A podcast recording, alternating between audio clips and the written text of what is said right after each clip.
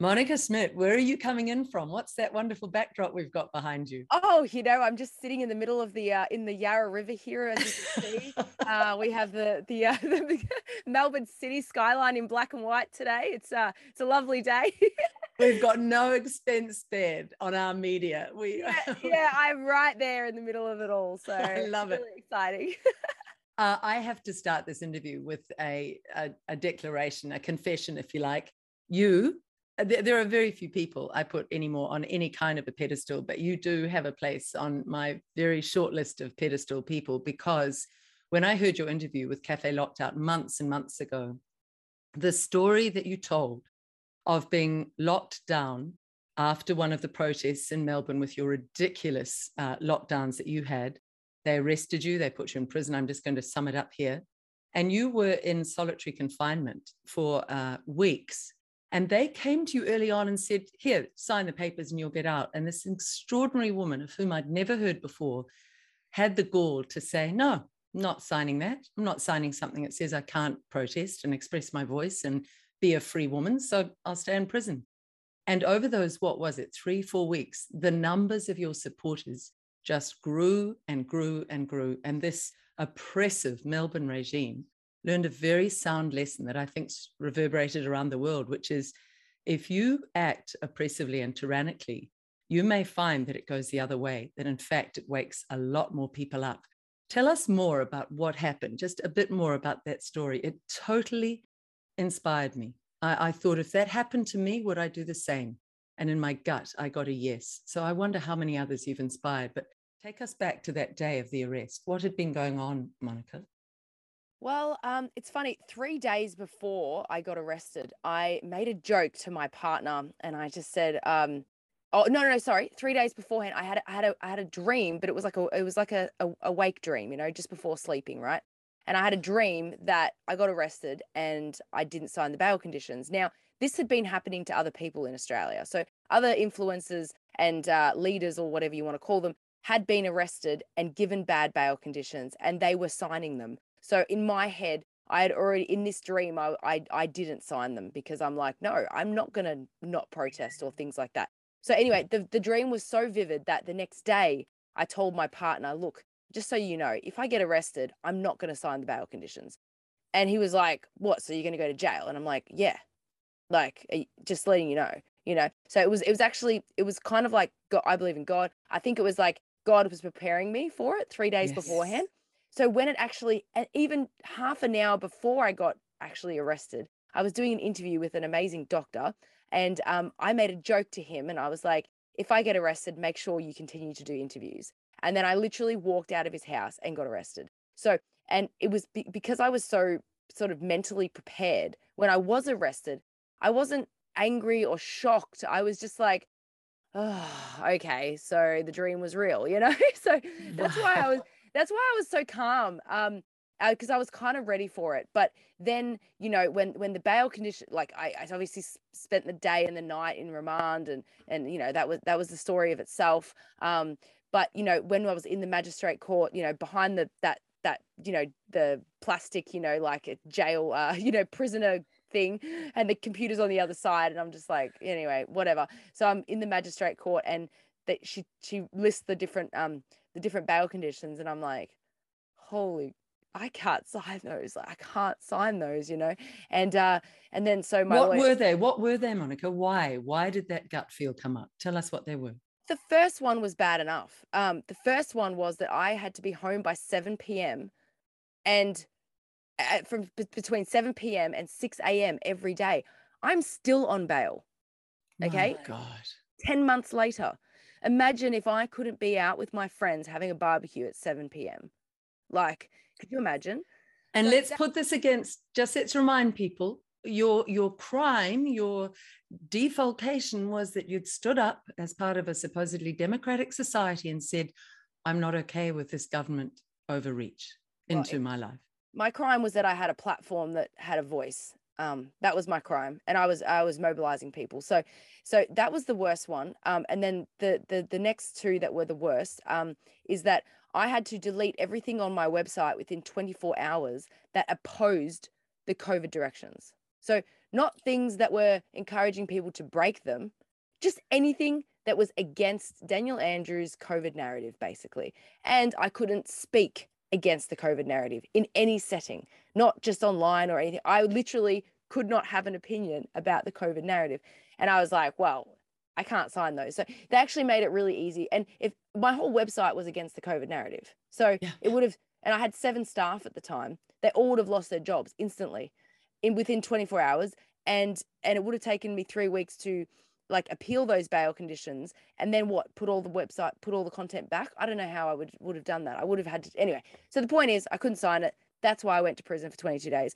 But you know there, there is more to this story. And by the way when we appealed the bail conditions all of those got taken away. So that, that the police lost. The supreme court judge says this is ridiculous. This girl has not she's not run through a house with a machete and threatened to kill a whole family um you know yeah she's you know what the judge said? She she finds loopholes. She's like, she finds loopholes, and that's not a crime, you know. Anyway, so uh, I'm still on bail, but three weeks ago, um, or just really quickly in in February, I pled not guilty, um, because I have so much support. Without support, I wouldn't have been able to continue the fight. But then the police took out a warrant forcing me to give them passwords to all the applications in my phone, which they still have in their custody. And it has admin at Reignite Democracy Australia, so lots of personal data in there. Um, Google Docs, Google Drive, Google Maps. They wanted access to everything on my phone.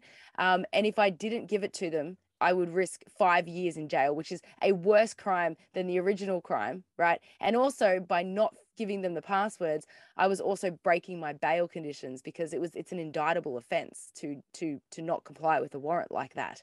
Um, so uh, it was pretty scary, but I said no. Um, after trying to appeal it, uh, costing over hundred thousand dollars to try to appeal it, I lost the appeal for the warrant, and then I just said, well, no, nah, I'm not giving you anything. How do you want me to, how do you want to play this? Because last time they arrested me, I was in work clothes. It wasn't very comfortable. So I said, look, if you're going to arrest me, I want to be wearing tracksuit pants and comfortable. Yeah. You know, like Practic- practical yeah. woman. Yeah, yeah practical. Like, I'll walk myself in, no problems, you know? So I emailed oh. them. I, ah. I, I said, I'm not giving you any passwords. So, so what next? Are you going to hunt me down or can I just come into the station? What, what are we doing?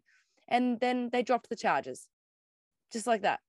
So, the, the lesson here is to the to the audience the lesson is is that there are some battles worth fighting all the way. Some are not.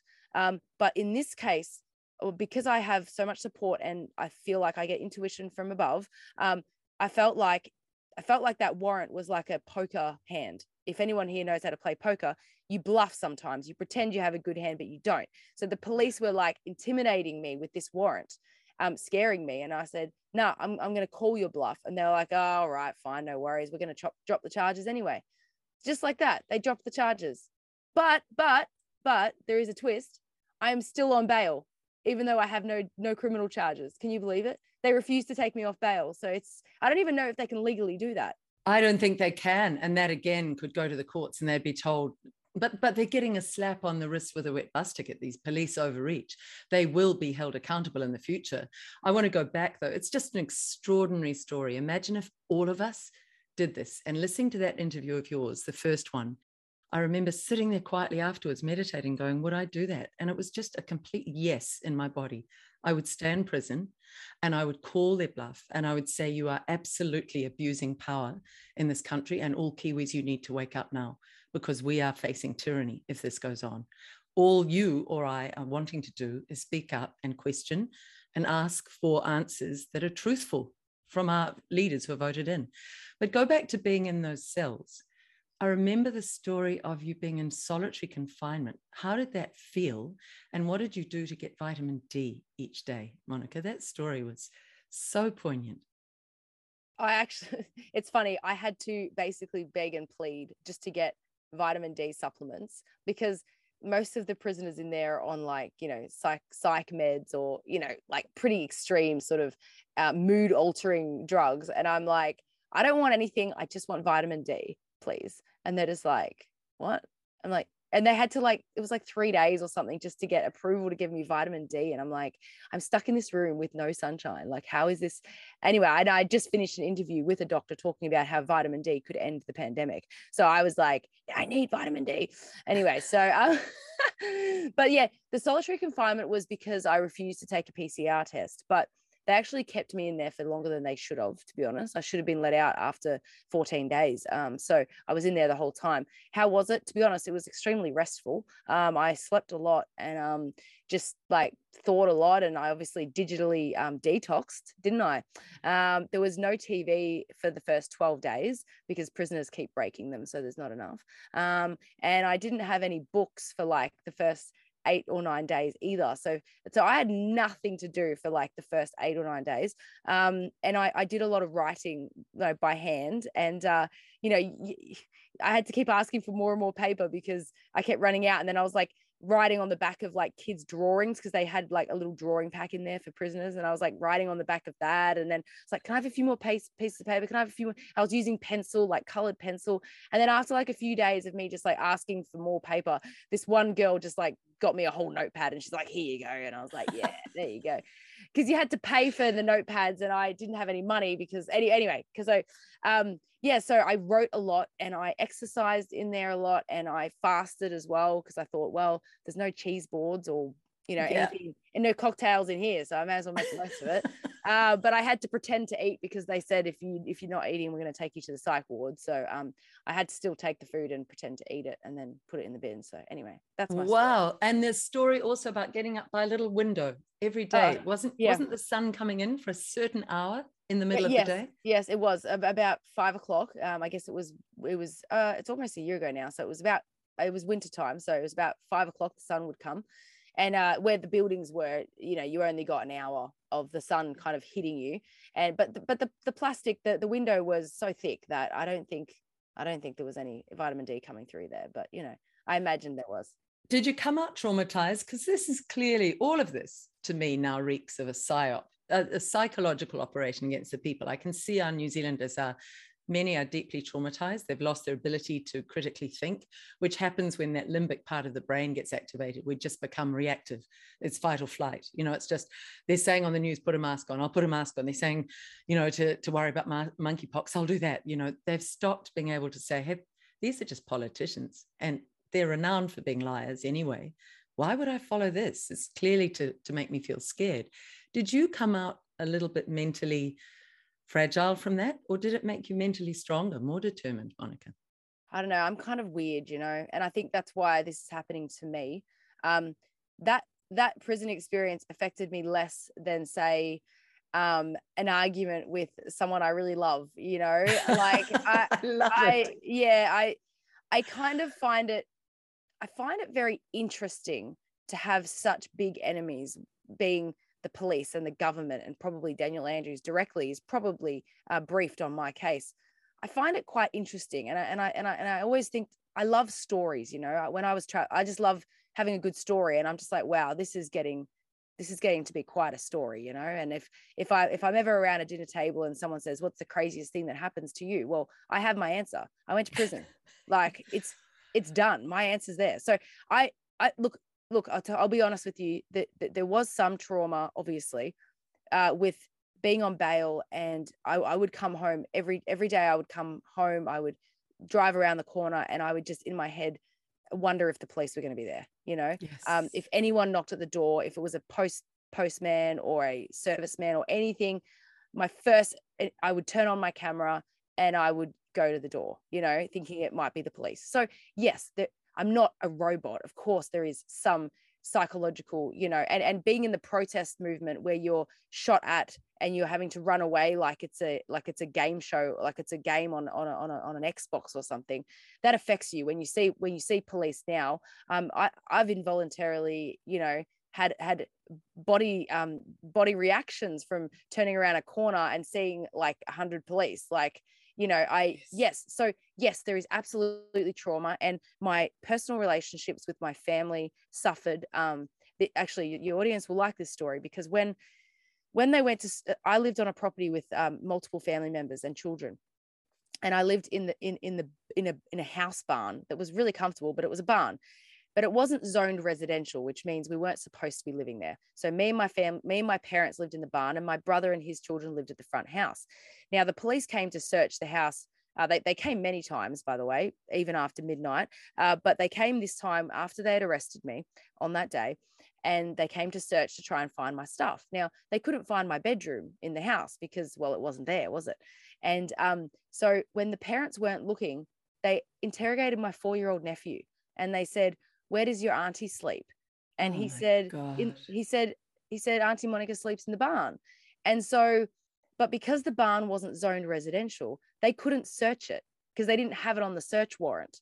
So they got really annoyed. So they went to the council and they dobbed in the barn. So me and my parents had to move out of the barn. So I got out of prison and my uh, my the the, the situation that I had left, the, the situation that I had been dreaming about during isolation coming home to was actually not there anymore. My parents were in the middle of moving. Um, then they went to Queensland. And so actually my whole like base um, actually was affected by the yes. police you know and i had to give away my cat because my life was so unstable i i had to give her away because i didn't know if i was going to go back to prison you know so yes it did affect me it's a massively important story i think anybody who derides those with the courage to stand up at this period in human history and and be true to our moral code to speak out people need to realize the the, the price that we each pay for this.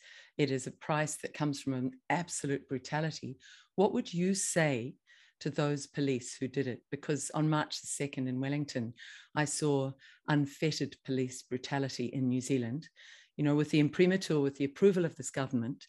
And I've often thought about those police, how as they grow older and older, Monica, I believe they'll be haunted into their old age unless they put it right with the with the peaceful protesters they will be haunted by the sounds by the looks of horror by the horror of what was perpetrated at their hands the terrible sprays spraying people with fire extinguishers these things have a karmic rebound have a have a hellish rebound for them and i believe in their futures not in ours. But what would you say to a policeman who who has done some of this to you? If you met him one on one yeah i would probably say um you know, I feel sorry for you because this isn't why you became a police officer, and um, you know, you you've uh, bended your moral code probably too many times just to keep your job. But yes. you know, you can always stop doing that, and and and the the sooner you stop, the sooner you can start to recover. Um, and you know, you don't have to necessarily quit or do something extreme, but just uh, take the day off when there's a protest. Surely you can be sick when there's a protest, you know? And a lot of people did that, by the way. But I'm actually not weirdly, I'm not angry at them. I actually feel so, so sorry for them because, like you said, we are becoming stronger and more empowered and better people because of what we're going through. They are doing the exact opposite. So while we were struggling during the um, mandates and the, you know, being locked out of society, you know, our struggle made us stronger their struggle is going to make them weaker. Uh, and, and, they're going to feel much worse than we've ever felt during this period. And no one's going to be able to save them except for themselves. And I hope, hopefully, they know that I would, I forgive them. I would forgive them, and I would help them even if they wanted help with whatever. But I don't envy their position because no matter how much pain I went through, I knew that I was doing it for something greater than myself. Whereas they are doing these things to keep their job or for something very very simple really and um, so i really feel sorry for them for when they wake up and i, I know it's going to be really hard for them absolutely to keep the job to go along with the herd the herd mentality within the police and to uphold bullies in government who are clearly on in the wrong my partner tim lived in australia for years and he talked to some uh, elite australian soldiers who'd been in vietnam and here they were 40 years later telling him that every morning at two o'clock in the morning, they're prowling around their houses. They can't get the memories of the awful stuff they did in Vietnam out of their bodies. They said it was like a visceral body memory. So I'm I'm with you all the way. If if they all stopped, if all these police put down their badges and said we're not upholding tyrannical leadership, this ends. This ends. It's over if we all stood together as you have and said no more, take us back to why. What shaped you, Monica? Why, why are you like this? Where did this courage from come from? What was your training before this, and and what was your childhood? Just briefly. Well, probably um, immediately before COVID hit, I went traveling on my own for basically three years. and um, I, you know, went to a lot of crazy places and did a lot of crazy. When I say crazy, I mean just like, you know, like driving to the tops of mountains in Thailand on my own on a scooter, and I've never driven a scooter before, and going to the murder capital of the of the world, Honduras, on my own, like just just kind of like things like that. Um, but you know, I was very calculated and safe at the same time, mostly. Um, but anyway, I picked up a camera in Thailand, and well, I picked up a phone and I started interviewing a tour guide in Thailand, and that's where it all started. I realized I started liking, I started, I liked asking questions, and I liked getting to know people's stories behind their faces, you know. And then when I went to America, I, I road tripped around Canada and America for a year and a half, and um, you know, I just um, said I was a journalist and I, and I got to do some really cool things. Like I got to go into an ambulance and a fire truck, and I got to go into Parliament and talk about things like the opioid crisis. And I went to a hurricane disaster zone on you know on my own just to see what it was like, and just stayed at random people's houses and just did totally random things. And it gave me uh, the confidence to sort of probably do what I what I do now. Before that, like in my lower 20s you know i was taken advantage of many times. I was not confident. I was not who i am today at all. Um, i had a i had a significantly bad situation happen when i was about 25 and it just like shocked my life and i moved back home with my parents and i started going back to church and i just started getting my life back together. And that the lesson there is that um sometimes the worst thing that happens to you ends up being the best thing. Uh, that's yes. that's that's that's that story but and also I did the Camino de Santiago, which is a five week pilgrimage across Spain when I was about 27. And that I, I it was so much time to think and and and and, and contemplate life. It was on that Camino that I started to forgive myself for all my mistakes that I had made. Um, and I started to, for some reason, I started thinking that I had some sort of purpose, some sort of big voice purpose, but I didn't know what it was. Um, and that was when I started writing my first blog and you know doing all that sort of stuff. And then it just evolved. Now the biggest the biggest thing when when you want to be a, a, a TV personality or a spokesperson for something is the doubt that you are not cool enough or you're not important enough or no one really cares what you say. And I dealt with those demons for years thinking that oh yeah I've got this purpose. I just don't know what it is. And it's like who are you Monica? Blah blah, blah. I'm like no this feeling this feeling is real. I know it's real. And um I just thought I'll just keep making videos and I'll keep interviewing people. You know you don't get that one video that goes viral okay? There's like a thousand videos before that video. Um, so there was a lot of work that went into it and a lot of faith in that feeling that I had. And um, I didn't know I was it was going to be political or anything. But even before COVID, I went. I, I was. I did a campaign to try to save the Brumbies in the in the high country of Victoria, because uh, the the government are killing the Brumbies. Yeah, those um, beautiful wild yeah, horses. I know, gorgeous and animals. The fires. There was massive fires here in Victoria, so I went down to the aftermath and interviewed people. So I was, you know, I was wetting my toes before COVID, and then COVID happened, and it just you know exploded. And in the early days of COVID, did you did you immediately suspect this is hyperbole, this is exaggeration, this is this is actually manipulation, or did you think, oh, it might be Ebola? I'll take it seriously. Which side did you fall on? Oh, I mean, I was never scared of it. I thought, oh, I, I kind of thought it would just be in the media for a few months and then go away.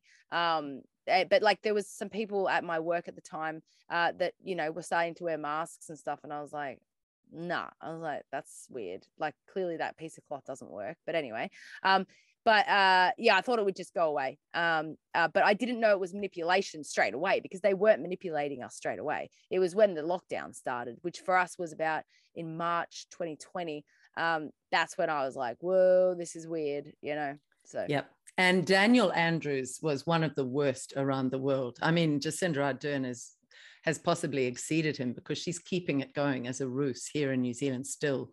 The, the COVID fear porn is on our news still every single night. But Daniel Andrews was, we, we were all looking at you guys from here going, this is insane what's going on in Melbourne. Tell us, for Kiwis who aren't aware, just a little bit about Daniel Andrews and, and the excesses that he went to. Yeah. Well, I mean, we had a four month lockdown, basically, um, a few little changes here and there, but basically, you couldn't leave your house more than five kilometers. Okay you couldn't exercise for more than an hour like how can anyone even police that right so stupid um and then you just can't leave your house for anything no school no nothing. It was winter time so it was dark and dingy and you couldn't leave the house after 8 p.m either. So um, you know obviously i never followed any of those rules but that's why you know i got in trouble. Um, but you know you, would be driving at eight after eight o'clock at night and it was just a ghost town. And um, you know there was also a ring of steel around the city so people from the city couldn't go into the suburbs and i lived about three minutes away from that ring of steel to the east of me and um, I wanted to go to a youth group one one night, and uh, um, I had a piece of paper saying that that's where I was going, and it's that's a supportive uh, sort of situation where you you you need to go to those things. They could let they they did allow you to go to some of those types of things, and they wouldn't let me go. Men in in army uniform told me I had to go home. To be honest, I kind of didn't want to go to the youth group anyway, so I was like, oh great, you know. But but still, the fact that they turned me around was just such a weird, weird feeling. Um, but was you know, that the, you being singled out, do you think, because of your content online? Do you think they no, were already aware? No. No, I don't think no. so. That that was probably in the earlier days where I wasn't it wasn't as yeah, I wasn't a, a, as big as I uh, I got. Um but yeah, so there was that and um obviously masks everywhere and if you're not if a police sees you they'll hound you down and they'll do all this stuff but then there was the protests you know and uh you know the police shooting rubber bullets into a into a crowd indiscriminately where there's children and stuff like you'll never i'll never ever be repaired from that. Um it was just like something out of a movie and um and, and you know i've seen police with tears coming down their eyes you know like they they're obviously struggling with it. Or you know my my my dad was saying the rosary and he was he was holding his rosary beads up in the air and the police yanked the rosaries out of him and out of his hands and arrested him like just like no yeah uh, yeah and uh you know when they when they um they did that kettling thing on Melbourne Cup Day. It's kettling means the police surround a group of people and they don't let them out until they process them one by one. This this group, these 400 people, they were in, they were stuck in there for four hours. They were given no water. They weren't allowed to go to the toilet. It was it was hot, and there was elderly women in there and children, but the police didn't care. They kettled them for four hours, processing them and giving them tickets, giving them infringement notices. So, but sorry, I got I got a little bit off topic. Um, but Daniel Andrews, Monica, Monica I, I just need to go into that deeper. I mean, what we saw in Wellington is utterly horrific, and then this prime minister sold it as the people, the gentle middle class teachers and nurses, all of whom had lost their jobs, they were a river of filth. That's what one of her ministers called these gentle protesters, who I spent a lot of time with in Wellington interviewing. It was just horrific, the lack of humanity. But I remember in Melbourne that day when the police were approaching the protesters with rubber bullets and driving you back to, of all places, a war memorial you had to go to a war memorial, which represents our forefathers fighting for us to have the voice to stand up and say, I don't like this voted in government. That's what they fought for. Were you there that day? When I I had gotten out of prison that day. So oh no. God. So that yeah.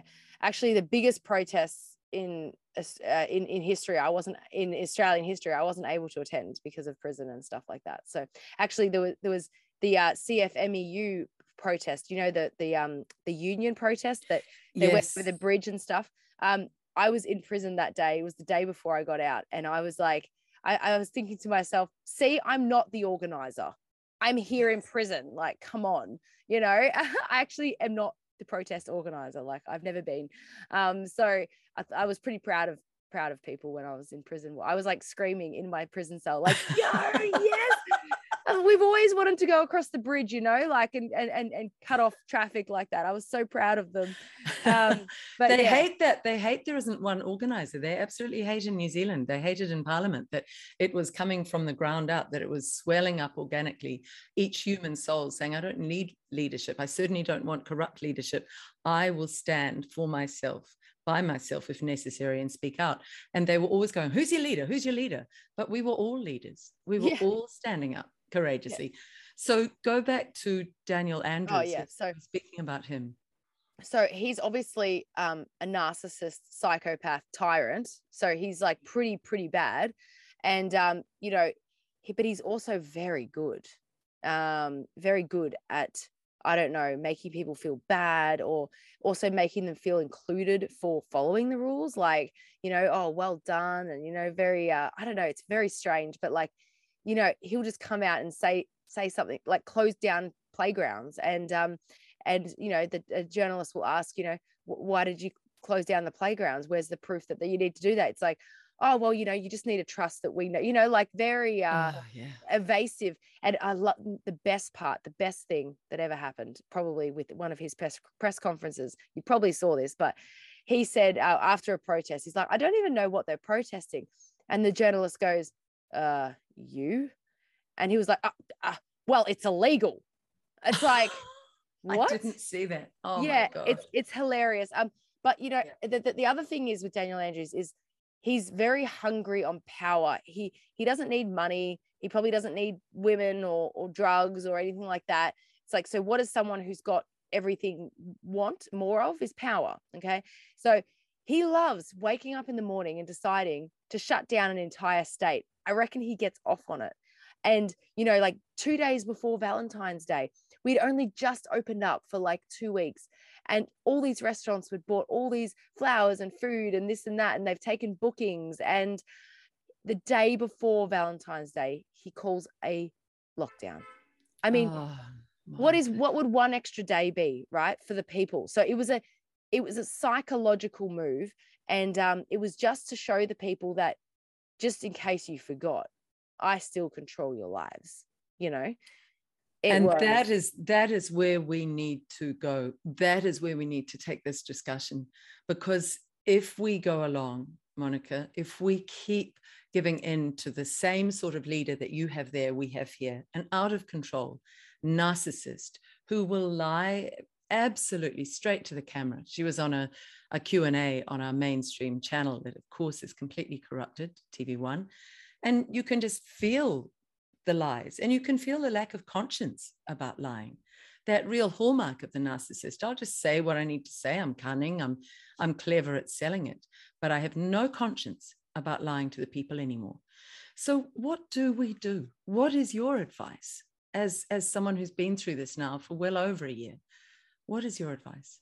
Well, before I go on to that, and I do have something to say, uh, I think Jacinda and Daniel are in like quite a competition for being the most psychopathic. Like, I just want to recognize for you guys that Jacinda is, her face is evil. Like, she's just like, she's literally like, her face is just like, it's, oh, I don't know. There's something about her she's not she's not a good person and um so i i Absolutely. i feel we've been watching you guys too and uh you know i just can't believe what she's like so so i just wanted to sympathize with you that i think we're almost in the same boat there with daniel and jacinda we're more than and i often think the third and that triumvirate is trudeau that that dead-eyed look that utter delivery of brutishness to the people that they just don't care about.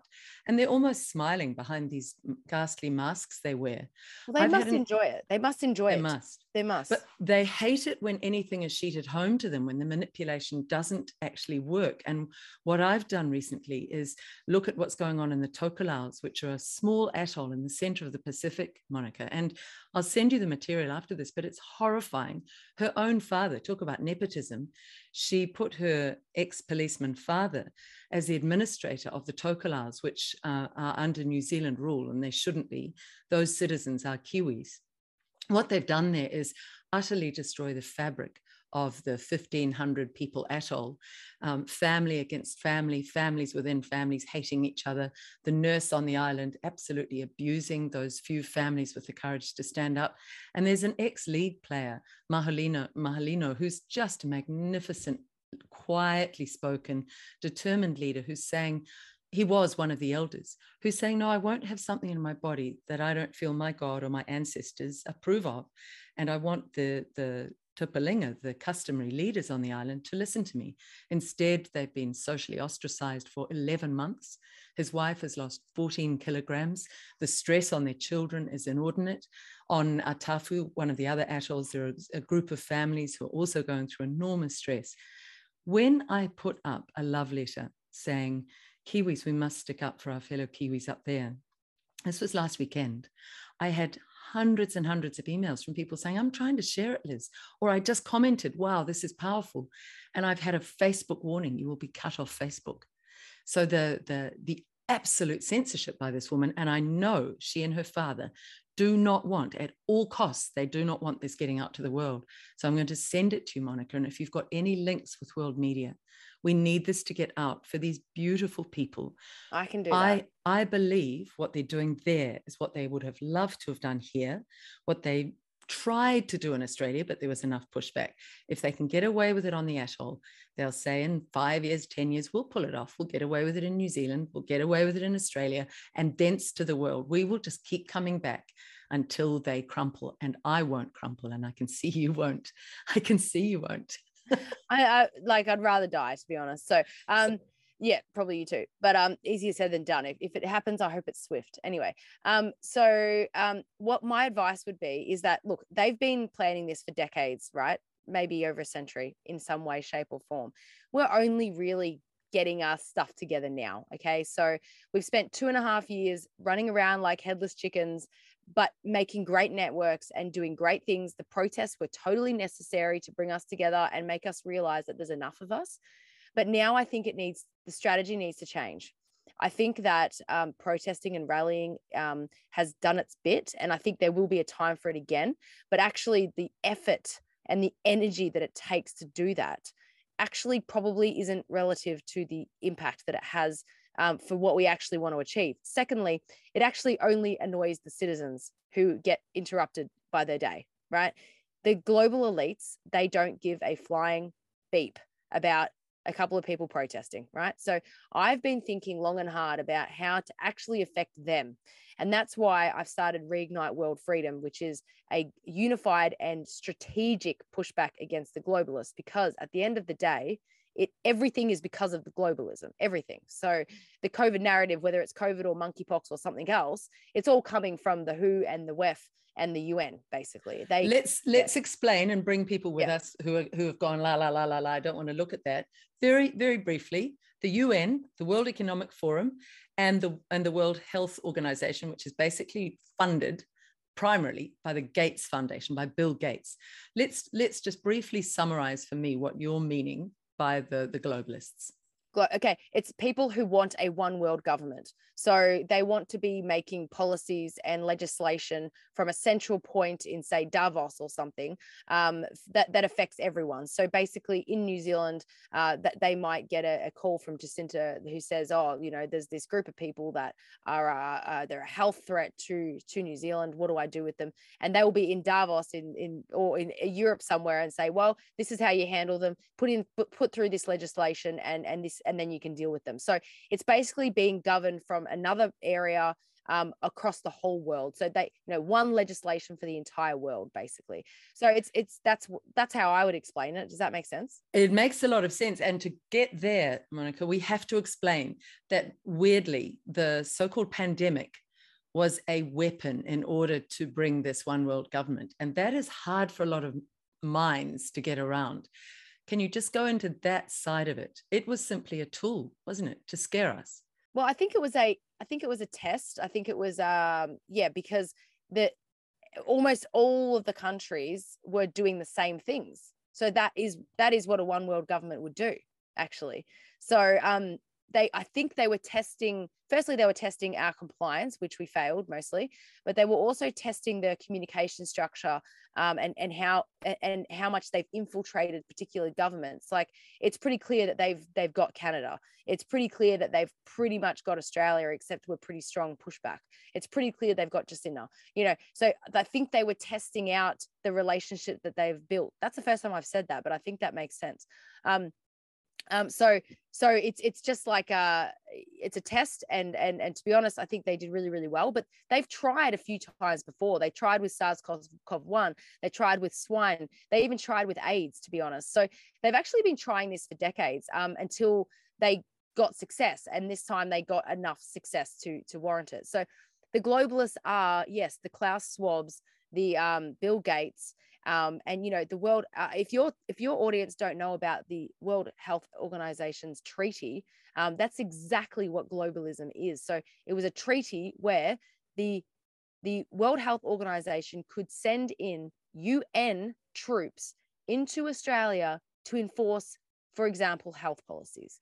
Now, that is extremely dangerous because the UN aren't Australians, so we're not even fellow people. So they're going to treat us very different. That's what that's a tactic that people use for that cold-heartedness, no empathy situation. So they're already trying, and the the treaty was to be signed by uh, there's 198 member countries of the World Health Organization.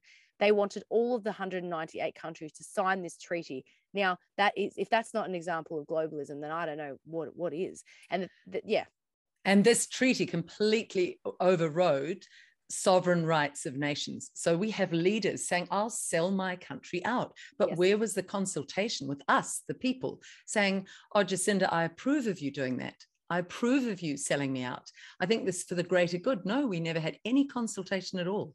Well, it's no. just appalling what what they're willing to do. Okay, so but we've the treaty's that... not going through. Just so you know, the treaty. Yes, um, yes. So that that's there was pushback. There for now, though, there was pushback. For, oh, yeah, it's not over. It's not over. But yeah, that explains the globalist thing. So the point I was making before is that COVID is a symptom of globalism. It is not the problem. It's the byproduct. So if we can some so so you asked what is our advice moving forward, and that's what I'm this that's what I'm getting to. I I'm trying a new strategy in my own life, and this is what I'm preaching at the moment, which is that I no longer get angry or affected when I see bad news about what the government is doing because it's I I now I just say to myself, well, of course. I mean, we have a corrupt government and we just got a terrible prime minister. We've got a terrible premier. What do you expect? You think you're going to see a news headline saying that Daniel Andrews has apologized? No, it's not, it's not going to happen. So why do we keep looking for sources of joy from the news when it's not going to happen? So now I see the negative stuff and I just say, yeah, well, that makes sense. Okay, yep. What, what was I doing? So there's that. But but also the effort and energy that I used to use being so reactive, I would post straight away. I would make a petition. I've actually stopped posting anything negative now. And what I'm concentrating on is building community groups up as much as possible. So that, and the idea is, is that I don't think, I don't think we can fight these tyrants head on bull to bull because they're so big right? But what we can do is build ourselves up, build our communities up so that we don't even need them. Excuse me. I love that. so I am putting that in place. So um, I'm doing a tour around Australia right now um, and building up community groups. And they they have veggie gardens. They do bartering. So I'm trying. I'm working out bartering systems. Like all that energy on protesting is much better spent actually making us better people. And like you know all that negativity it, it rots you you know i was losing hair i was you know feeling older you know all this sort of stuff now i'm starting to feel rejuvenated again because i actually think if we don't even care what they're doing. It's like a bully in a schoolyard, right? They want a reaction from their victim, yes, don't they? they so, do. what if we stop giving them reactions? I think it would actually annoy them a lot. And we just continue living our lives and we just get better and stronger. And we have our veggie gardens in the backyard and we just keep, yeah, it'll be more powerful than a protest. And and so with the global with the global um, thing that I'm doing, um, we have a strategy and it's coming out really soon. And it is going to impact the globalists personally over time. So, and no one has to leave their house. So it's it's pretty pretty awesome. It's brilliant. And what countries are on board now? Which, which countries have you got with you? Like, like I've, I think we've had a, at least a sign up from every single country, at least like a, I think it's we're up to 170 or something. But um, in terms of um, like leaders and stuff we've got over 300 partners around the world that that want to work with us. So um, we have to vet them and things first so there's a bit of a process but um, yeah it's going very very well. And this is where gabrielle from new zealand has signed up. She gabrielle from new zealand has put me in touch with you and she's one of the ones who's who's supporting it here. And i know they're looking at some new land where they're going to get these wonderful gardens going yeah, exactly. So we're, we're, the, the net. So me and you are a result already of the networking. So um, it's it's going really really well. Obviously, I didn't know how well it was going to go. So now we're like putting in all the infrastructure, which you know takes time. But um, yeah, it's really really exciting. So. How many people are working with you, Monica? What what numbers are you using to get this going? What numbers? Well, I mean, we've had uh, I've got over 30,000, no, sorry, 40,000 email subscribers already, and we only launched two weeks ago. So it's going really well. Um, because emails are far more important than Facebook and stuff because you can you own those well you you can't get kicked off basically. Um but yeah no i have some staff helping me. I have i have staff for reignite democracy australia. Um and i also have and is that what you were asking? I'm yes sorry. yes. Yeah. have you got a really good team getting this going? Have you got money? Have you got a team to pay yeah. to, to get this all up and running? Yeah so i've hired an admin staff to help with all the administration and we sell merchandise um and we get a we make a bit of money there and that's that's all the money we need right now because it's actually not expensive what we're doing um really all I need the money for is the admin and the emails, the the, the mass email system. Um, that is literally the only money I need. I, am not paying myself from the the from the new global thing. Um, and um and I just absolutely love it. So like there's fine. something so powerful about focusing on what we want instead of what we don't want. You know, the idea that you will get what you focus on. So I really get this this shift focus on what we want, go after it, build community, make the leadership irrelevant. What's the bartering system? I'm fascinated by that. If they try to collapse the economic system, what is the bartering system you're doing? Yeah, well, I'm we're pretty far off at the moment, but um, it's that there is a there is a system already in place called Bartercard in Australia, but they take six percent um, that I guess you put money in and then yeah, and they must take 6% of something. Like we wouldn't do that part, but the system's already in place really. But I guess the idea is and energetically, you can exchange things with your community with no money anyway. So if my brother is is renovating, he's got a friend that's an electrician and a friend that's a plumber and he's a t- he does flooring. So they just do stuff for each other and they don't there's no there's no money exchange. So I think if we we could create that more and more around ourselves. Um, and and when I start to implement the uh the global walkout, it's called it's it's the unified pushback against the you know there will be um I'll give you a sneak peek there will be little missions every week for us to do to start to disconnect from globalism. And and and what that is is uh so for example one week we might say make one connection with a farmer where you can get eggs directly from them instead of having to go to the shops and so it'll be like a, a, task that you must that you must do. And slowly slowly we will start to create situations around us where we don't need to go to Wool, woolworths or coles and don't get me wrong it's going to be a little bit less convenient. So you've got imagine globalism and convenience is on like a bar here. So the more the more the less convenient you are the, the further away from glo- globalism you are. The more convenient your life is, the more globalist you are. So it's kind of, we're going to have to find a happy medium between uh, convenience and globalism. I can, I love this. And I can see that as it grows, obviously there'll be those smart people who go, well, let's bring more markets into town. I remember I lived in Paris and on a Wednesday, you'd always have a market and on a Saturday in the streets the people people just bringing their goods to town. And they were hugely supported in each little suburb. Wait you so know, there was no there was no like council approval or nothing? People just it was a it was a parisian tradition and people loved having this the because they love their food so much and they love nutrition in their food they really encouraged farmers to come in. And they would just set it up in a couple of streets now, I imagine, yes, our bureaucrats would try to get in the way of that, but I'm sure it could be done on private land. If you had somebody with a nice garden who said, yeah, you can put up some trestle tables every Wednesday, people can come and sell. What a brilliant idea. Yeah, stuff like that is you the way forward. See. I and, remember I yeah. remember someone telling me I think it might have been the Mayans too who made their currency something like beans. Here's the here's the rub. If you collected all the beans from everybody you could and you kept as many to yourself and then you went back to your bean coffers 6 months later they would have rotted. So you had to keep the beans circulating instead. That's Isn't funny. that a lovely currency? Yeah. So it yeah. absolutely stopped what these greedy globalists, they just can't seem to, they must be such empty people. They can't seem to ever have enough. Their billions aren't enough. Their power isn't enough. Their fleet of planes isn't enough. It's like, I've got to have more. I've yeah. got to have more. And those are people who are really, really empty inside, yeah. really yeah. emptied out. This is a wonderful idea. Is your Christianity a huge part of this? Because I, I too have come back very much back to uh, a faith base in my life. And I think for many people who've been so shaken up by this, it's like there is beyond this world a divine source. And it's deeply personal to me. And I don't judge anybody else's choices. But for me, that it definitely is a, is a source of succor. Is mm. this the same for you? Yeah, well, I mean, I w- was brought up Catholic and then I uh, wasn't like I didn't practice from about 18 to 25 and my life my life was a mess.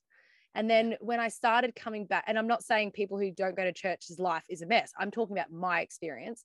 Um, I do really well with structure and and and rules, to be honest. And so Catholicism is just perfect for that. Um, when when I came back to when I came back to church, my life just started getting better. So for me, it's not really about who's right and wrong. It's just like this really works for me, and so I'm going to keep doing it. Um, and the community aspect is really important. I grew up with that community aspect. I traveled and I could stay at anyone's house from the church. And, you know, like there was that trust that was already there initially. Not saying that all Catholics are good people, by the way, but, you know, but you know what I mean. Anyway, Absolutely. the point is, I love being a part of a community like this. It's taught me a lot and it gives me a lot of confidence, and they're so, so supportive as well. So there's that, but also, yes, the the fact that there is someone else kind of guiding me um, really really helps me um, because I know that it's not about me and and also it helps keep me humble as well because I realize that whatever gifts I may have it's not mine they were given to me they could be taken away from me in a heartbeat. I'm actually not special. I'm just using the gifts that God gave me. Everyone is special. They just don't use the gifts He's already given them. That's the problem. I'm just in touch with what He wants me to do. And I it makes me feel good to do what he asked me to do. That's the only difference between me and someone else who's not doing amazing things. It's because they're just not using the gifts, right? So when I uh, when I was about to go into prison, it was really important for me to uh, uh, make peace with my reason for doing it. Like I said to God, like make sure you pro- promise me this isn't me trying to be a hero. Like I'm not. I, I'm. I don't want a badge of honor here, right? Make sure I'm doing this for the right reason and that it's going to have the effect that it's that you want it to have. It's not about me. It's not about me. And I had to keep all night when I was in that cell the day before the bail um, hearing. Um, I was like, I'm not doing this for me, right? I'm not doing this for me, right? I'm like, no, why the hell would I want to go to prison? Of course, I'm not doing it for me. And I would just like have this, you know, little discussion with myself. So anyway, yes, yes my, i absolutely love that. There's there was a hymn i loved at school. It, would, it had something that in the line was that still small voice inside. And it means if you're still you can hear that voice. Sometimes it is very small. And as you listen for those answers it's it's a quiet place. It's a meditative place but there is something that speaks back to us when we ask those questions. I love that too about leaving. It's not about the ego. If I do this in service, there's something liberating. If I do it in service for something bigger than me, I too am free. Uh, what did happen when they came to you finally in the prison? We never covered that off, Monica. Did they come after three weeks and say, you know, did they actually say to you, your, your numbers are growing, it's scaring us? Or how did you put that together? Because it was clearly linked no, no, no. Well, we just did. It. We had a uh, we appealed the bail conditions to the Supreme Court. So I I, I knew when I had that date, obviously, um, and um, I I knew that a lot of people were on the on the on the call with the you know the, the appeal because uh, the judge made that comment like there's a lot of people watching um, and uh, you know I, I knew that I mean I, I had talked to my family of course so I knew that it had gone the news had gone overseas and stuff like that so I, I knew that and it made me feel um, at peace. Uh, like as soon as I started getting that news back, it was very clear to me that it wasn't about me. And because I felt so at peace, like I was really calm in there, Liz. I didn't cry once. I I cried once in the in the transport vehicle from the remand center to prison. I cried because I saw my parents' van outside the prison um, the sleeping van, um, and I and and you know I could see other people in the cars next to me because there was a little window, and I was like, I can't believe you don't know what's happening in this van. Like I'm not supposed to be here, you know, stuff like that. I cried for ten yes. minutes, and that was it. But from then on, I was at complete. I was in complete peace. And that made me realize that it wasn't my ego, it was for the right reasons. And I asked God, just please don't let it be in vain, you know? And uh, it wasn't so i was completely um, and then and then i would i would giggle in in prison because they they they arrested me because they wanted to silence me and it did the complete opposite. And so i would laugh out loud in my prison cell like you idiots. You've just achieved the complete opposite. They are the reason they are the reason that i've been able to go global as well. Because without having my prison story it would not be as easy to network with the entire globe. So I actually thank them for um, stealing my liberty um, for that reason. But you know, I still need them to be made accountable. But yeah. Absolutely. Where do you think it's a wonderful story? Where do you think it will go in terms of their accountability? Do you think any of these rogues, I mean, they are a cabal of rogues. To me, they're just like a mafiosa that's got power throughout the world. Klaus Schwab is known for skiting that he's got his people. His, you know, Jacinda Ardern was a young global leader from the Klaus Schwab school. That's that is uncontestable. That is not conspiracy theory. You can track that down easily. And he skites about having his people in every government. Where do you think that will go in terms of accountability? Will they ever be called to account, do you feel? Well, I'm just glad that I believe in heaven and hell, right? So if we don't if we don't get to see accountability on this earth, then I'm sure it'll come later. And I'm I'm quite comfortable with that. That I'm happy with that. Um, yeah. But in saying that, a lot of people won't be happy with that, and they'll want to see some some actual tangible justice and um, i want to see that too for some and of course it's going to happen.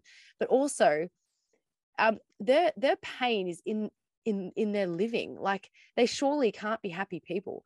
They must have no real friends because they, they they're so rich that they don't know who to trust. They they must be looking over their shoulders all the time. And and at three o'clock in the morning when they can't sleep or they get up to go to the toilet, they are like every single one of us. They are human beings, and there might still be a prick of conscience, maybe once a month or once every two months. Like I'm an evil person. I should probably stop. You know, like it, you you can't run away from it entirely you know so to be honest i think they're in their i think they're in their own a hell on earth right now and that makes me fine feel fine as well. But yet, some people will be made accountable. I personally will not stop until um, i get i get some compensation for what i went through. Um, so hopefully someone can be made accountable. There's a beautiful saying a dear friend of mine had the moral arc of the universe is long but it bends towards justice. In other words don't worry about it. Always those who do wrong will be in the end justly held to account and it's not our business in a way.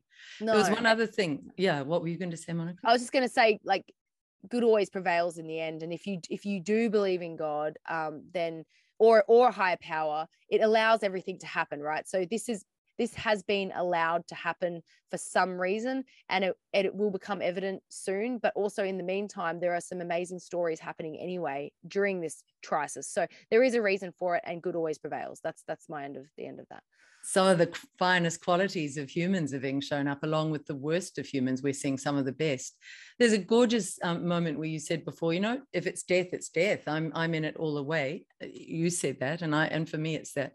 Monica i couldn't have the jab because i had pericarditis so badly that i was 24 hours from my right ventricle shutting down completely. So they had to do a live operation and and and it and it saved.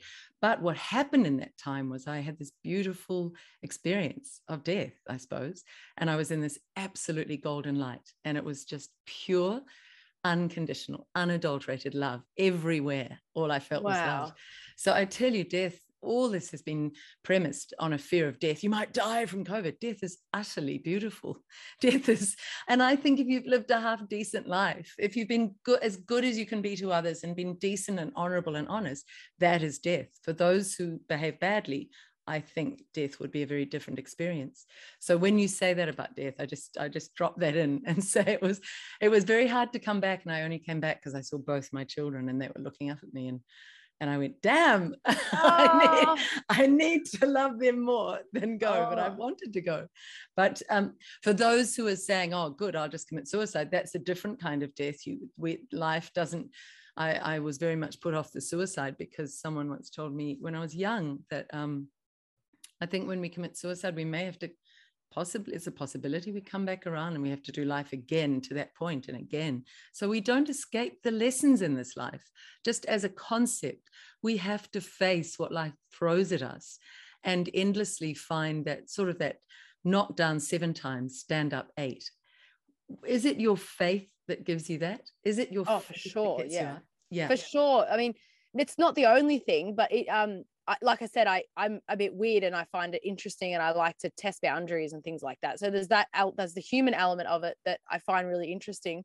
um, but but secondly like the whole fear of death thing um, i think it has a lot to do with people who don't believe in an afterlife obviously um, because it's like well this is it this is the end and that's why they have to try to live their life to the best and that's but that is also why some people fell for the lies that or got the jabs because they wanted to continue living their life the way that they have planned to live their life right so i actually think the, the, the lack of god has actually majorly played into the ability to brainwash people now i'm not saying that people who don't believe in god can be more easily brainwashed but um, what i am saying is that because we believe in God, we know that the government is not our hero. We know that they are not our savior.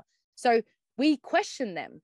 But I think human beings, they want a hero, they want someone to look over them. So if they don't believe in a God, then they're probably going to be looking to a human being of some sort. And that has become the government for people. It's become a religion. COVID has become a religion. When you see someone in the car wearing a mask, even with no mandates or anything. They're not scared of anything except for the fact that they love this religion that they have just joined and they like to be a part of it and they like to be recognized by their hero on TV for being such a good little citizen. So, actually, and the fear of death plays a lot into people who don't believe in an afterlife, obviously, because you've had that experience. You're not scared of death. I'm not scared of death because I think I'll go to heaven. And I'm probably sure, I'm pretty sure it's better than this world. So, and I also know that my parents that if I did something brave and I got martyred for whatever reason, my parents would be proud of me. I mean, they'd be sad, but like, and I've got, no, and I've also got no children. So the fear of death for me is different than for other people. But um, yeah, I think lack of God is a big problem. I think to die with one's moral code intact, to say I did my best and I was as courageous as I could be and I found the best part of me, what a peaceful death that would be. To die with, I was brutal to people, I betrayed people, I was a mean cop, I, I shot rubber bullets, I stood up for tyrants, that would be a horrible death, you know. And as for the politicians, God only knows what they'll be up for.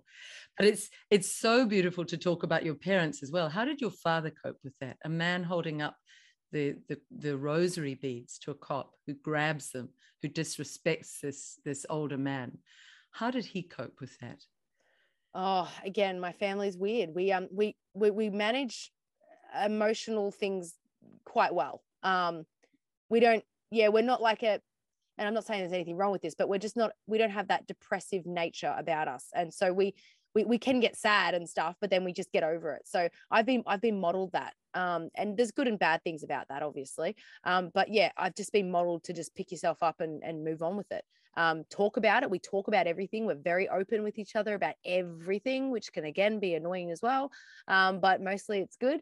Um, but yeah they're just because they've got the faith as well when i was in prison they they weren't afraid for me because they know me. They know i'm strong mentally um, and they're like, no, nah, well, she's doing the right thing. So like, well, I'm happy. And other people are, oh, you know, like, what? Are You, oh, yeah. They're like, she's fine. She's fine. Like, they must be extraordinary, your parents, to have produced someone like you. They must be extraordinary. I would love to meet them one day. Oh, you know, and they, you know, they, they traveled a lot when they were young. And so when I travel alone, other parents will be like, oh aren't you worried about monica? And they're like no like we're so happy that she's going and exploring you know like so yeah we, we just have a um, they're not we're not scared we're not scared people. And you know my mum she's always been interested in alternative health. I've never been vaccinated for anything.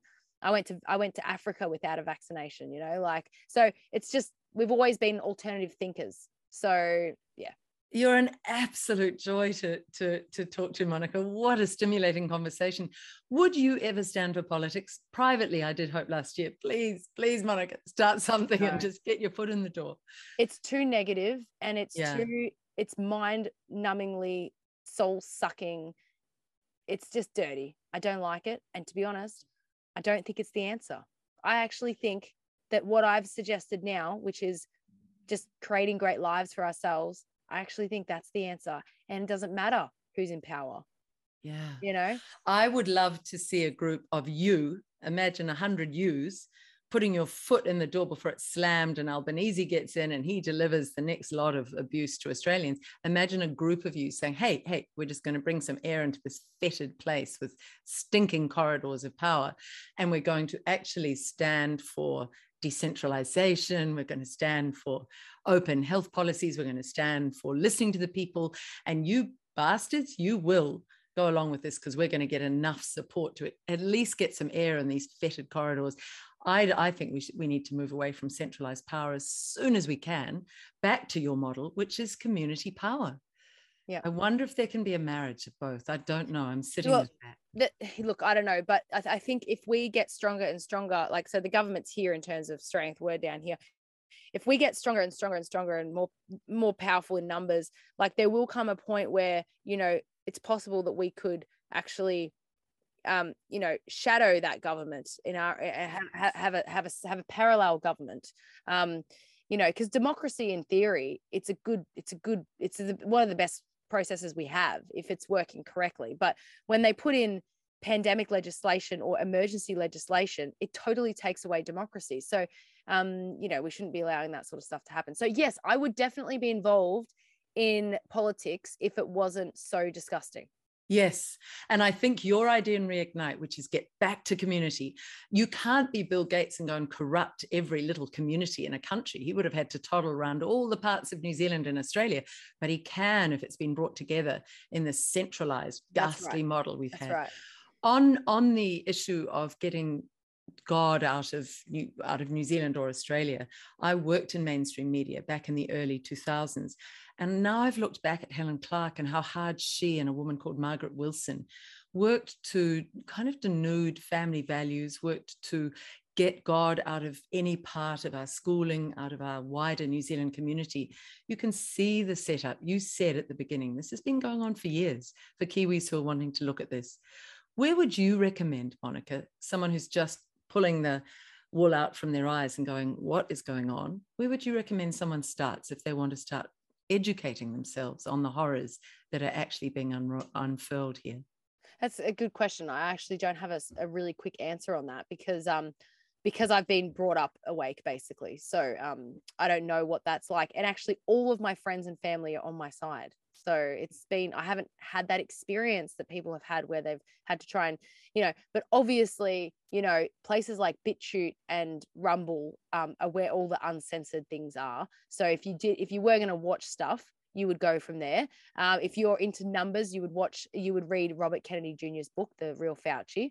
Um, but it's apparently pretty dry if you're not um, a numbers person or a, um, a, scholar, I guess you could say. I could never read it, for example. Um, you know, um, so yeah, I, I, would look at that. And um, and there's some really good documentaries out. I mean, if you've got some, maybe you can put it in the description of the video. But there is like, a, it's called The Chemist. you know, like the the, pharma- the pharmaceuticals have been rotting us for you know a very long time. And, and now we're just expected to trust them. So th- there's documentaries out there. They're all out there. Um, and i just don't go on youtube or facebook probably. Yes very good. And your website as well. Certainly ours is Odysee we find a very good one least censored o-d-y-s-e-e that's like a platform like youtube and you can look under friends free nz there. But what's your what's your platform?